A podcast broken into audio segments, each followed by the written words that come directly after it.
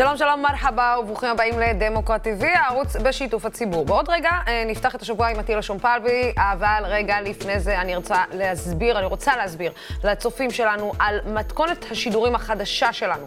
את המהדורות שלנו החלטנו לחתוך לכם לאייטמים קצרים וממוקדים. ולכן, במקום מהדורה רצופה של 45 דקות, אנחנו מעלים מדי ערב שניים עד שלושה ראיונות וקטעים שונים. מה שאנחנו מקווים שיקל על המעקב אחרינו. אנחנו כמובן נשמח אם תמשיכו, וביתר שאת, אה, לשתף אותנו ולהזמין את החברים הקרובים לעקוב אחרינו. דמוקרט TV ברשתות החברתיות, כל הרשתות החברתיות, וכך אה, הערב אחרי אטילה בשעה שבע, אנחנו נעלה ראיון נוסף, ובשעה שמונה עוד ראיון. כמובן שאתם מוזמנים להגיד לנו מה דעתכם על השינוי, עובד עובד, לא עובד, אנחנו נשמח לקבל מתכונת אחרת. ועכשיו אנחנו עוברים אה, לאייטם הראשון אה, של השבוע, שלטון החוק או שינוי גישה של כוחות הביטחון בישראל. סביב השאלה הזאת רבים עוסקים אה, בימים בהם איתמר בן גביר, בצלאל סמוטריץ' ואבי מעוז נכנסים לממשלה, שמעלים מחדש את נושא הסרבנות, מה חוקי ומה לא חוקי, והאם אפשר לשנות את החוקים. בן גביר כבר מתחיל לכעוס על כך שנתניהו כנראה לא יאפשר לו בשלב זה לשנות את נהלי הפתיחה באש, או להחזיר... להכריז על חסינות לחיילי צה"ל, אבל בשטח כבר נשמעים קולות בסגנון בן גביר יעשה פה סדר, כדי לדבר איתנו על מה שקורה בשטח, והאם יש שינוי כיוון אמיתי ביחס של ישראל לאירועים ביטחוניים, אנחנו נגיד שלום. לעטילה שומפלבי מ-ynet, שלום, שלום לך יקירי. שלום לוסי, ערב טוב, אני מקטע שומפלבי, את יכולה לקרוא לי. אז בוא רגע שנייה, אהוב אה, יקר, בוא תסביר לי רגע, תעשה לי סדר במה שקורה, כי האם זה ספין כל מה שאנחנו שומעים כרגע מהכיוון אה, של אה, איתמר בן גביר, שאומר שבעצם נתניהו לא רוצה באמת לשנות את נוהלי הפתיחה באש. האם זה ספין שבעצם בליכוד אומרים, אוי אוי אוי אוי אוי, עשינו טעות, לא הבנו מה נתנו לידיים של אבי מעוז? האם זה ספין, כל הסיפור הזה, שכמובן בסוף הכל חוזר לנתניהו? תנסה להסביר לי מה קורה, כי בינתיים ממשלה לא קמה.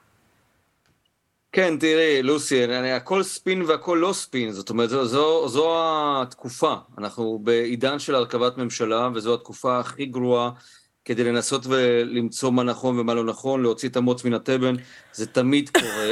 אבל אם את רוצה ממש לפרק מקטע-מקטע אה, או קטע-קטע, אז בואי נתייחס רגע לעניין הנהלים של אה, פתיחה באש, למשל. זה, זה קשקוש בלבוש. פוליטיקאים לא באמת יכולים לשנות את זה, זה היה ידוע בעבר. זה ידוע בהווה ואני בטוח שגם בעתיד זה יהיה אותו הדבר. את הנהלים האלה קובעים הגורמים הביטחוניים, הגורמים הצבאיים, המפקדים בשטח, המפקדים למעשה שיש להם את הניסיון. לא הפוליטיקאים, לא קובעים אה, נוהל, נוהל, נוהל פתיחה באש בכנסת או בוועדה כלשהי בכנסת. זה פשוט לא יקרה ולא היה ולא יקרה. זה קשקוש בלבוש, זה היה קשקוש שמכרו את זה לציבור, זה קשקוש שמוכרים את זה היום. זה קודם כל. לגבי נושאים אחרים, יש הרבה מאוד דברים שצריך עוד להסתכל איך הם התפתחו, אבל את רואה למשל שבעניינו של אבי מעוז, אנחנו רואים אה, מה שנקרא ביביזם קלאסי, נתניהו קלאסי פה בעניין הזה. הוא עושה איזשהו מהלך, נתקל בצונאמי ציבורי ש, שעומד מולו בקיר איתן של ראשי רשויות, של הציבור, של תקשורת חופשית וכדומה, ומיד נסוג לאחור, מתקפל, מחפש הדרך לברוח מן האחריות שאגב מוטלת עליו, כי הוא נתן, הוא בעצמו נתן לאבי מעוז את הסמכויות האלה. מה, ונתניהו לא ידע? בוודאי שהוא ידע, סליחה שאני לא נשמעת כמו, אה, כמו דמות אה, מאיזשהו מערכון, הוא לא ידע? הוא ידע, הכל הוא ידע, הכל הוא יודע, כל הקשקושים האלה שנתניהו לא ידע, זה, זה, זה, זה נתניהו קלאסי. ראינו את זה, מכירים את זה, הכרנו את זה ונכיר את זה. אתה עושה משהו, הוא נתקל בהתנגדות, הוא נתקל בביקורת, הוא נתקל במציאות, ואז אתה בורח מאחריות. זה ביבי קלאסי. אם זה בהר מירון, אם זה במקרים אחרים, אם זה בתאגיד השידור, אם זה בלא יודע מה, מיליון ואחד דברים. לא ידעתי, לא, לא חשבתי, זה ברח לי, כל מיני דברים כאלה. מה פתאום, אני מציע כן. לכולנו, מציע לכולנו, ובעיקר לצופים הנהדרים של דמוקרטיבי, לקחת כל דבר שיוצא מהכיוון הזה של נתניהו, כפי שהוא. ספין, הסחת דעת, ובעיקר הסרת אחריות מעל כתפיו של האדם שאחראי לדברים האלה. אבל אטילה, אני רוצה רגע לקחת את העניין הזה של נגיד, כמו שאמרת, על העניין של פתיחת, נעלי, פתיחת הוראות פתיחה באש. נעלי פתיחה, פתיחת אש. פתיחת... הבנת, כן, פתיחה באש. אני רוצה רגע לקחת את הסיפור הזה. אתה אומר שכל הסיפור הזה הוא קשקוש, זה לא נכון, זה לא... אבל יש משהו שמחלחל. לא שזה לא נכון, זה פשוט מי שמכר למישהו, פוליטיקאי שמכר לציבור, שהוא ישנה את הנהלים האלה, הוא עבד עליו, כן, והציבור או, שקנה את זה, עבדו עליו. אה, יפה, זה, זה ש... זה, אני מבינה את מה שאתה אומר, אבל השאלה היא מה החלחול של המסר. אם הוא אומר לציבור, אני הולך לשנות את הנהלים של נהלי פתיחה באש, ובעצם הציבור אומר, אוקיי, הולכים לשנות, זאת אומרת שאני יכול לפתוח באש. אני כחייל, אני כשוטר, אני כזה, זאת אומרת, יש לי פוליטיקאי שנותן לי גב לעשות את מה שאני רוצה, כי בינתיים איתמר בן גביר הולך מבקר את האבא של אותו חייל, וכמובן מרים טלפונים לאותו מפקד שכך וכך ומנהל איתו שיחה בניגוד מאחורי הגב של המפקדים, ובסופו של דבר לא צריך לחקור, והוא אומר שלא צריך לחקור חיילים, ובסופו של דבר יש איזשהו מסר, על אף שזה חרטא, כמו שאתה אומר, יש איזשהו מסר שמחלחל למטה שאפשר. לא, המסר שמחלחל למטה, ברשותך, לוסי, הוא המסר שפוליטיקאים מתערבים בצבא. זה שפוליטיקאים מתערבים במה שקורה בשטח אה, במערכת הביטחון, בין אם זה במג"ב או במשטרה או בצה"ל, זה המסר הבעייתי, שמערבים פוליטיק, פוליטיזציה, עושים פוליטיזציה של הנושאים שהם אמורים להיות קודש הקודשים של הביטחון הלאומי. זאת הבעיה הגדולה. לא שאיזה חייל לחשוב שבן גביר אמר, ואז הוא יירה, ואז הוא יתקשר לבן גביר, ובן גביר יציל אותו מהדין. זה הרי לא יקרה, וזה קשקוש. ואני גם חושב שהמפקדים בשטח יודעים להסביר היטב לחיילים שלהם, כל מפקד בכל מקום, מה הם הנהלים ומה הם הכללים, ואף אחד לא יפתח שם באש בניגוד לנהלים. בסופו של דבר הבעיה היא יותר רחבה, והיא ציבורית לחלוטין. כשפוליטיקאים מתיימרים לקחת את הפיקוד על הצבא, או על המשטרה, או על שב"כ, או על מג"ב, או על כל אה, אחד משרות הביטחון במדינת ישראל, ולנסות ולהשפיע בשיח ציבורי שהוא, אגב, הוא, הוא פייק, זה, זה מאוד טוב לתקשורת, זה טוב לנו, לשיח הציבורי בטוויטר, אבל זה לא עובד באמת ככה. הבעיה היא שמייצרים איזה, איזה virtual reality כזה, VR, אה, שילדינו משחקים בהם בגינות, כן? זה סבבה, עם מין קסדה במציאות מוג... שלא קיימת, שבה אתה סוג של וונדר אה, וומן כזה, שאתה עושה מה שבא לך. אבל זה לא עובד ככה. אף אחד הוא לא סופרמן ולא וונדרמן ולא וונדר וומן ולא ספיידרמן. אנחנו אנשים, ויש סדר, ויש צבא, ואם אתה לא רוצה לפרק את הצבא הזה, אם אתה לא רוצה להפוך פה את המדינה למיליציה מיליציה, או, או אבל השאלה אם זאת הכוונה. אתה... אבל השאלה אם זאת, טילה, זאת הכוונה. בסופו של דבר, הרי זה נראה שזאת הכוונה. כשאני היום רואה, למשל, את בצלאל סמוטריץ', אה, מסמל אה, לייק לאחד הטוויטים, אני לא יודעת אם יצא לך לראות את זה בטוויטר, שצריך לאסור גם רמטכ"לים לשעבר ברגע שהם מסיתים אה, למרד כזה או אחר, ובצלאל סמוטריץ' מסמל... מסמל לייק לציוץ הזה. זאת אומרת שיש כאן איזשהו רצון באמצעים דמוקרטיים, אנחנו כל הזמן מדברים על זה, שהם יוצאים כנגד הדמוקרטיה, יש להם בעיה עם הדמוקרטיה, אבל הם עלו באמצעים דמוקרטיים אל הדמוקרטיה, קיבלו, אה, אה, אותם אנשים קיצוניים, קיבלו אה, אה, עמדות כוח, ותוך כדי שהם נמצאים בעמדות כוח, הם מרסקים את הדמוקרטיה. והשאלה מה יקרה אה, ב- ביום הזה, שאנחנו כן הופכים להיות מיליציות מיליציות. כי אנחנו כן הופכים חיילים, זה כן מחלחל לחיילים, זה כן מחלחל למפקדים, זה כן מחלחל לשוטרים, זה כן מחלחל לאנשים. תקשיב, אי אפשר להתעלם מזה שבסופו של דבר אנשים לא מבצעים את מה שאומרים להם, זה מה שאתה צריך לעשות. תראי, אני, אני לא יודע להגיד לך מה יקרה, אבל אני יכול להעריך את מה שיקרה, או לפחות לנסות ולנבא אה, מנבואת זעם אישית פרסונלית שמבוססת על חקר החברה. מה שיקרה זה שישראל תתפרק. החברה הישראלית לא תוכל להחזיק מעמד, כאשר הקרע בין שני הגושים, הליברלי והשמרני, והנה לוסי, כמה זמן אני אוכל לכם את הראש, זה לא על ערבים, זה על ערכים. אנחנו רואים את זה בימים אלה, בשעות אלה ממש. הקרב הוא על ערכים, ערכים ליברליים, דמוקרטיים, נאורים, פתוחים, מוארים, לבין חושך מוחלט ודוחה. ולכן אנחנו נמצאים בנקודה שבה החברה תתפרק לא כי יהיו פה מיליציות חמושות, לא לזה אני מכוון, אלא משום שאנשים כמוך, אנשים שגרים במקומות שמחזיקים את מדינת ישראל על הגב שלהם, באמצעות המיסים שלהם, באמצעות השירות שלהם, באמצעות הפיתוחים שלהם, הייצוא שלהם, הטכנולוגיה, התרבות, המוסר, הערכים הליברליים, מערכת המשפט, כל זה, האנשים האלה פשוט ינתקו את עצמם ממדינת יהודה, או ממה שמצטייר כסוג של מדינת יהודה. קבוצה אותה קבוצה אתנית, אבל עם ערכים אחרים לגמרי, שהם החליטו שהם יורים במי שבא להם כמה שבא להם, זה לא יעבוד. אני לא מכיר הרבה אנשים ליברליים שימשיכו לשלוח בחדווה את הילדים שלהם להגן על, ה, על הקונפדרציה המופרעת הזאת שמנסים לצייר לנו, או לייצר לנו כאן, פוליטיקאים חסרי אחריות, שאני לא מתייחס עכשיו ללייק כזה או אחר, או לאמירה ספציפית, אלא למין, למכלול שבסופו של דבר מפרק, חברה מפורר אותה.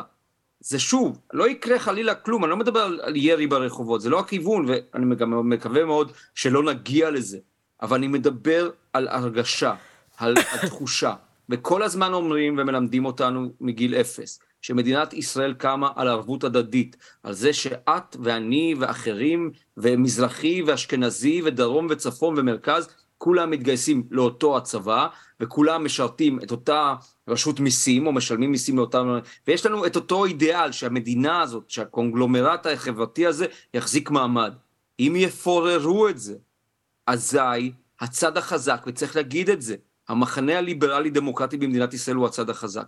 ושאנשים לא ישפילו מבט, שאנשים ירימו מבט ויהיו גאים במי שהם. שאלה, יש לי המחנה שאלה... המחנה הזה יתכנס לתוך גטאות חברתיים סוציאליים ויתנתק מהשאר. זה יקרה, כי אנשים לא ירצו חלק, להיות חלק מתוך ההמון המוסת הזה, מתוך חברה ש, שמקצינה, שהופכת לאלימה, שמתבהמת, שמתנתקת מערכי המוסר ההומנ... וההומניות וההומניזם, זה לא יקרה, וככה תהיה ההתפוררות. אגב, האיגרת הזאת, האיגרת של ראש הממשלה, של יאיר לפיד, אה, שהגיעה היום גם אה, לעיתונים, אה, יש שיגידו שכך לא עושה דמוקרט. זאת אומרת, איש דמוקרט לא משגר איגרת לראשי ערים, שמגיעה לעיתונים, שזו המרדה, שזהו לא ערכה של דמוקרטיה, והשאלה היא... האם זה לא, אתה יודע, אני מנסה לחשוב שזה לא ההפוך על הפוך, אה, שבעצם כל מה שהמחנה השמרני עשה, עכשיו כשהוא בעצם מקבל את זה על עצמו, אז זה לא מתקבל וחוזר חלילה, אתה יודע, הרי כולם בסופו של דבר מאשימים את כולם בהמרדה, בהסתה, ב, ב, ב, ב, ב, ב, ב, והאם בסוף לא נכנסנו לאיזשהו לופ שאנחנו באמת לא יודעים לצאת ממנו? כן, אנחנו בלופ, לוסי. אני לא יודע איך נצא ממנו, אבל ברור לגמרי שאנחנו בלופ. זאת אומרת, קודם כל, אני לא מציע למר נתניהו ולאנשיו, וגם לא למחנה השמרני לבוא ולהטיף מוסר לאף אחד. אחרי שנה וחצי של שבירת כל הנורמות, אחרי שנה וחצי שחברי הליכוד לא הופיעו בוועדות הכנסת, החרימו את, ועד, את עבודת הפרלמנט, שצעקו בוז וקללות איומות ונוראות לראש ממשלה מכהן שנבחר על ידי 61 או נתמך על ידי 61 חברי כנסת, בנט במקרה הזה. אני לא מציע לאנשים האלה לבוא ולהטיף מוסר על איך לנהוג בדמוקרטיה. אין ספק שנחצו פה קווים אדומים, אין ספק שאנחנו נמצאים ב- בלימבו, זה לימבו שמידרדר והולך. עכשיו, היום פרסמתי, נזכרתי במאמר שכתבתי ב-2005 בוויינט, אפרופו 17 שנה אחורה, אפרופו קובץ מאמרים שמרכז שלם, מרכז שמרני, הוציא בזמנו על אי ציות אזרחי.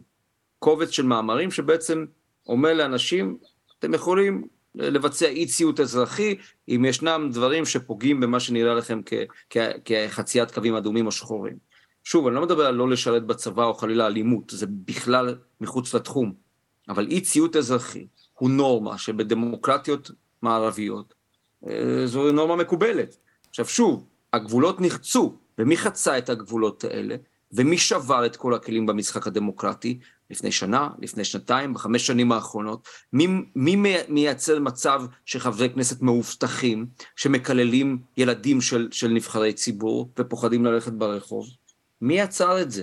עכשיו, אני לא מעודד את זה, ואני לא תומך בזה, ואני חושב שזה בזוי, אבל אני חושב שאף אחד לא יכול לבוא עכשיו, לבוא עכשיו בטענות. ואגב, עם המכתב של לפיד, או בלי המכתב של לפיד, ברור לחלוטין שראשי הרשויות, שהם תלויים לחלוטין בבחירת התושבים שלהם, הם היו מתייצבים מאחורי התושבים שלהם. כל עיר וכל עיר לפי האופי שלה. והיום אנחנו רואים את זה. בסופו של דבר, ראשי הרשויות, המנהיגים המקומיים, הם מייצגים את התושבים שלהם, והתושבים במדינת ישראל לא רוצים כאן שלטון של חושך ושל אנטי דמוקרטיות ושל גרירת המדינה לתהום של, של, של, של כל מה שרע, והליכה אחורה, בחושך, אנטי להט"ב, אנטי שוויון, אנטי נשים, אנטי כל מה שאנחנו שומעים בתקופה האחרונה. וכן, דיברנו על זה אצלך בתוכנית, לוסי, המדינה מתחלקת, והמדינה מתחלקת. ואנחנו רואים את זה, ואני מבטיח לך שכשהערכים האלה עומדים למבחן, יש פה רוב ברור, הרבה יותר גדול ממה שיש לממשלה הנבחרת, לקואליציה הנבחרת, בכנסת. יש פה הרבה יותר אנשים שתומכים בליברליות ונורמות מערביות, מאשר מה שהם תומכים ב-64 חברי הכנסת, שאחד מהם הוא אבי מעוז. עטילה, אתה יודע, שתי שאלות uh, לסיום. Uh, אחד, uh, איפה אנחנו בתקשורת uh, בתוך הסיפור הזה? כי אנחנו בתקשורת די ישבנו, uh, אתה יודע, רגל על רגל, uh, ואמרנו, מה פתאום, אנחנו חופש הדיבור, חופש הביטוי, אנחנו צריכים לתת ביטוי לכל אחד, אנחנו צריכים לתת uh, מקום, גם אם הוא מתבטא, גם אם הוא לוקח זמן אוויר, גם אם הוא, אתה יודע, זה רייטינג, זה זה, זה זה, איפה אנחנו? בתרומה שלנו לכל המצב הזה, בזה שלא עצרנו, שלא עשינו check facts, שלא עצרנו אנשים במקום, שלא מנענו מאנשים את, אה, את אותו דיבור מלהיט, מסית, אה, אה, מתלהם. יש לנו חלק מאוד גדול בעניין הזה. ושתיים, מה קורה עם המחנה הליברלי כשאין לו, לו הנהגה? אתה מדבר על מחנה טוב. ליברלי ומחנה שמרני. על המחנה הליברלי אין הנהגה, כי שם כולם מנהיגים. אה, גם גנץ הוא מנהיג, וגם לפיד הוא מנהיג, וגם מרב מיכאלי היא מנהיגה, וגם אה, אביגדור ליברמן הוא מנהיג. כולם רוצים להיות שם מנהיגים. בזמן שבמחנה ברשותך, השמרני יש אחד. ברשותך, לוסי, אני אבחר בשאלה, בשאלה הראשונה, ואם יש זמן, אז אני אענה גם על השאלה השנייה, כי השאלה הראשונה בעיניי היא, היא יותר חשובה כרגע מהקרבות בין מרב מיכאלי המנותקת לבין, אה, לא יודע מה, הקרבות של לפיד וגנץ, זה כרגע פתטי. זה גם לא מעניין, כי אני, אני חושב שיש פה כוח ציבורי שנותן קצת, אה, מה שנקרא, אה, דלק סילוני לתוך המנוע הזה ש, שחטף מכה לא קלה בכנף בבחירות האחרונות. אבל בואי נענה רגע על השאלה של התקשורת והתפקיד של התקשורת והעיתונות החופשית. תראי, אני חושב שאת שואלת את השאלה ששאלה התקשורת האמריקנית את עצמה ב-2016, אחרי שדונלד טראמפ נבחר. דונלד טראמפ, בדיוק. ודונלד טראמפ חישבו אז מומחים לתקשורת אמריקנית את שווי ערך זמן האוויר שהוא קיבל בתקשורת על כל ציוץ ועל כל הופעה, והוא קיבל שווי ערך של מיליארדים אולי בדולרים אה, בתוך הקמפיין, בתוך קמפיין הבחירות שהתנהל אז. אני, תראי, אני חושב שאנשים שוכחים וזה גם נובע מתוך הפצת דיסאינפורמציה, מה תפקיד העיתונאי ומה תפקיד התקשורת. ואני לוקח אותנו חזרה 150 שנה פלוס מינוס, כי זה, זה מקצוע יחסית חדש העיתונות. זה לא מקצוע ש... מה שאנחנו מכירים היום, זה לא מקצוע שהיה קיים תמיד. תמיד התקשורת, תפקידה היה לבעוט בדלי. תמיד העיתונאים היו צריכים לעצבן, תמיד העיתונאים היו צריכים להגיד, קקי בידיך ושימו לב למה שקורה, ולעצבן את, ה, את, ה, את הפוליטיקאים, ולעצבן גם את הציבור, ולהיות בצד הליברלי. כל הבלבוליישן הזה שקורה עכשיו, שבצד השני ישנם עכשיו שופרות, והם שם, הם שופרות, שהם לא עושים שום עבודה עיתונאית וגם לא פרשנית. מי שאומר את זה, עובד על אנשים בעיניים. הצד השמרני מפוצץ באנשים שמדקלמים מסרים, מכפישים אנשים אחרים, לא מייצרים שום שיח, בטח שלא אינטלקטואלי. העיתונות תפקידה להיות בצד הליברלי, כן, כל הזמן להתקדם, progress קדימה, קדימה, קדימה, לשנות, זכויות אדם, חופש הביטוי, חירויות הפרט, אם יש מיעוט, להגן עליו, תמיד, תמיד, זה תמיד היה תפקיד התקשורת החופשית, וזה יהיה התפקיד של התקשורת החופשית גם מעכשיו והלאה. לא להתבלבל, תפקיד התקשורת החופשית הוא לא לתת איזון בין טוב לרע. הוא לא לתת איזון. מי שמדבר על איזון חי בסרט. אבל, אבל אטילה, אנחנו כולנו היינו, אבל אטילה, לא אנחנו כולנו שיחקנו את המשחק הזה בשנים האחרונות של להביא בכל... אנחנו עדיין נמשיך לתת במה. כן, אבל, אבל, אבל אטילה, יש הבדל לוסי. בין איזון, האיזון הקדוש הזה, שעל כל דבר צריך להביא איזון. גם על השיח הכי נורא צריך להביא מישהו לא, שיגיד לא, את הדעה של לא, הצד השני. לא, אבל זה מה שאמרתי, אבל לוסי, הרשי לי לחדד את דבריי, אם לא הייתי מובן. אתה חושב, אתה, לא, אני רק רוצה, אני, אני, אני לא רק... חושב, אני אומר בבירור, איננו צריכים לתת במה מאוזנת בין טוב לרע, בין אנטישמיות לחופש האדם וזכויות הפרט, בין גזענות, פשיזם, חושך ושנאת אדם לבין קידום אבל וקדמה. אבל מי, אתה יודע, בסוף, בסוף, אתה, הרי אתה, אתה בעצמך אמרת שמה שקרה בארצות הברית אה, אחרי טראמפ, ואני זוכרת, כי אני חושבת שגם אתה היית בתקופה הזאת בארצות הברית, אני זוכרת שהייתי שבוע, שבועיים אחרי זה, אחרי הבחירות בארצות הברית ב-2016, אני זוכרת את ההתעסקות האינטנסיבית של, ה, של, של התקשורת ב-CNN, במיוחד ב-CNN דרך אגב, מהבוקר עד הלילה. טראמפ, טראמפ, טראמפ, טראמפ, טראמפ, טראמפ, טראמפ. לא היה אפילו דיון אחד שקשור, אתה יודע, במצב החסה בקונטיקט, סבבה? לא היה. זה לא היה, או דברים מקומיים, אני, או... לוסי, אנחנו לא היה. נשנה... אבל לא השאלה לא היא, האם אנחנו בידינו הבאנו על עצמנו את אבי מעוז, את בצלאל סמוטריץ', את בן גביר, כשאנחנו נתנו לזה וואחד במה. בוא, טילה, אני, הוא לא הפסיק לוסי, להופיע בכל לוסי. מקום. כשאני יכולה להגיד לך שאנחנו באופן אישי, פה בדמוקרט TV, לא היינו, מבחינתנו זה היה סדין אדום. לא מראיינים את איתמר בן גביר, כי אנחנו לא לוקחים חלק בדבר הזה. אני לא ראיינתי אותו מעולם, בשום פלטפורמה. כך שאת ואני כנראה נמצאים, אה, מה שנקרא, יש לנו במה להתהדר. אבל אני לא מסתכל על, עלייך או עליי או על כלי תקשורת או על מראיין ספציפי. אנחנו נמצאים בעידן שבו קשה מאוד להגביל את חופש הביטוי, ולא צריך להגביל את חופש הביטוי. השאלה היא האיזון, הכמות. האם אתה מראיין כל יום? האם אתה מראיין פעם ב? האם אתה נותן... אתה יכול לבחור להגיד, אלה הנורמות שלי. ותקשורת ליברלית חופשית צריכה להגיד מהן הנורמות ואיזה נורמות היא מייצגת. ואני גאה לומר שאני עובד בקבוצת תקשורת, גם ידיעות אחרונות וגם ynet, שבימים אלה אה, שמה בראש חוצות את המאבק נגד החושך ונגד האנטי-ליברליות, והיא זועקת בכל יום בכותרות הראשיות את המאבק נגד הפגיעה בזכויות הפרט ונגד זכויות וחופש הביטוי ו- ופגיעה בלהט"ב וככה והלאה. ולכן, לוסי, אנחנו צריכים לתת במה לכולם, כי אי אפשר למנוע במה במאה ה-21.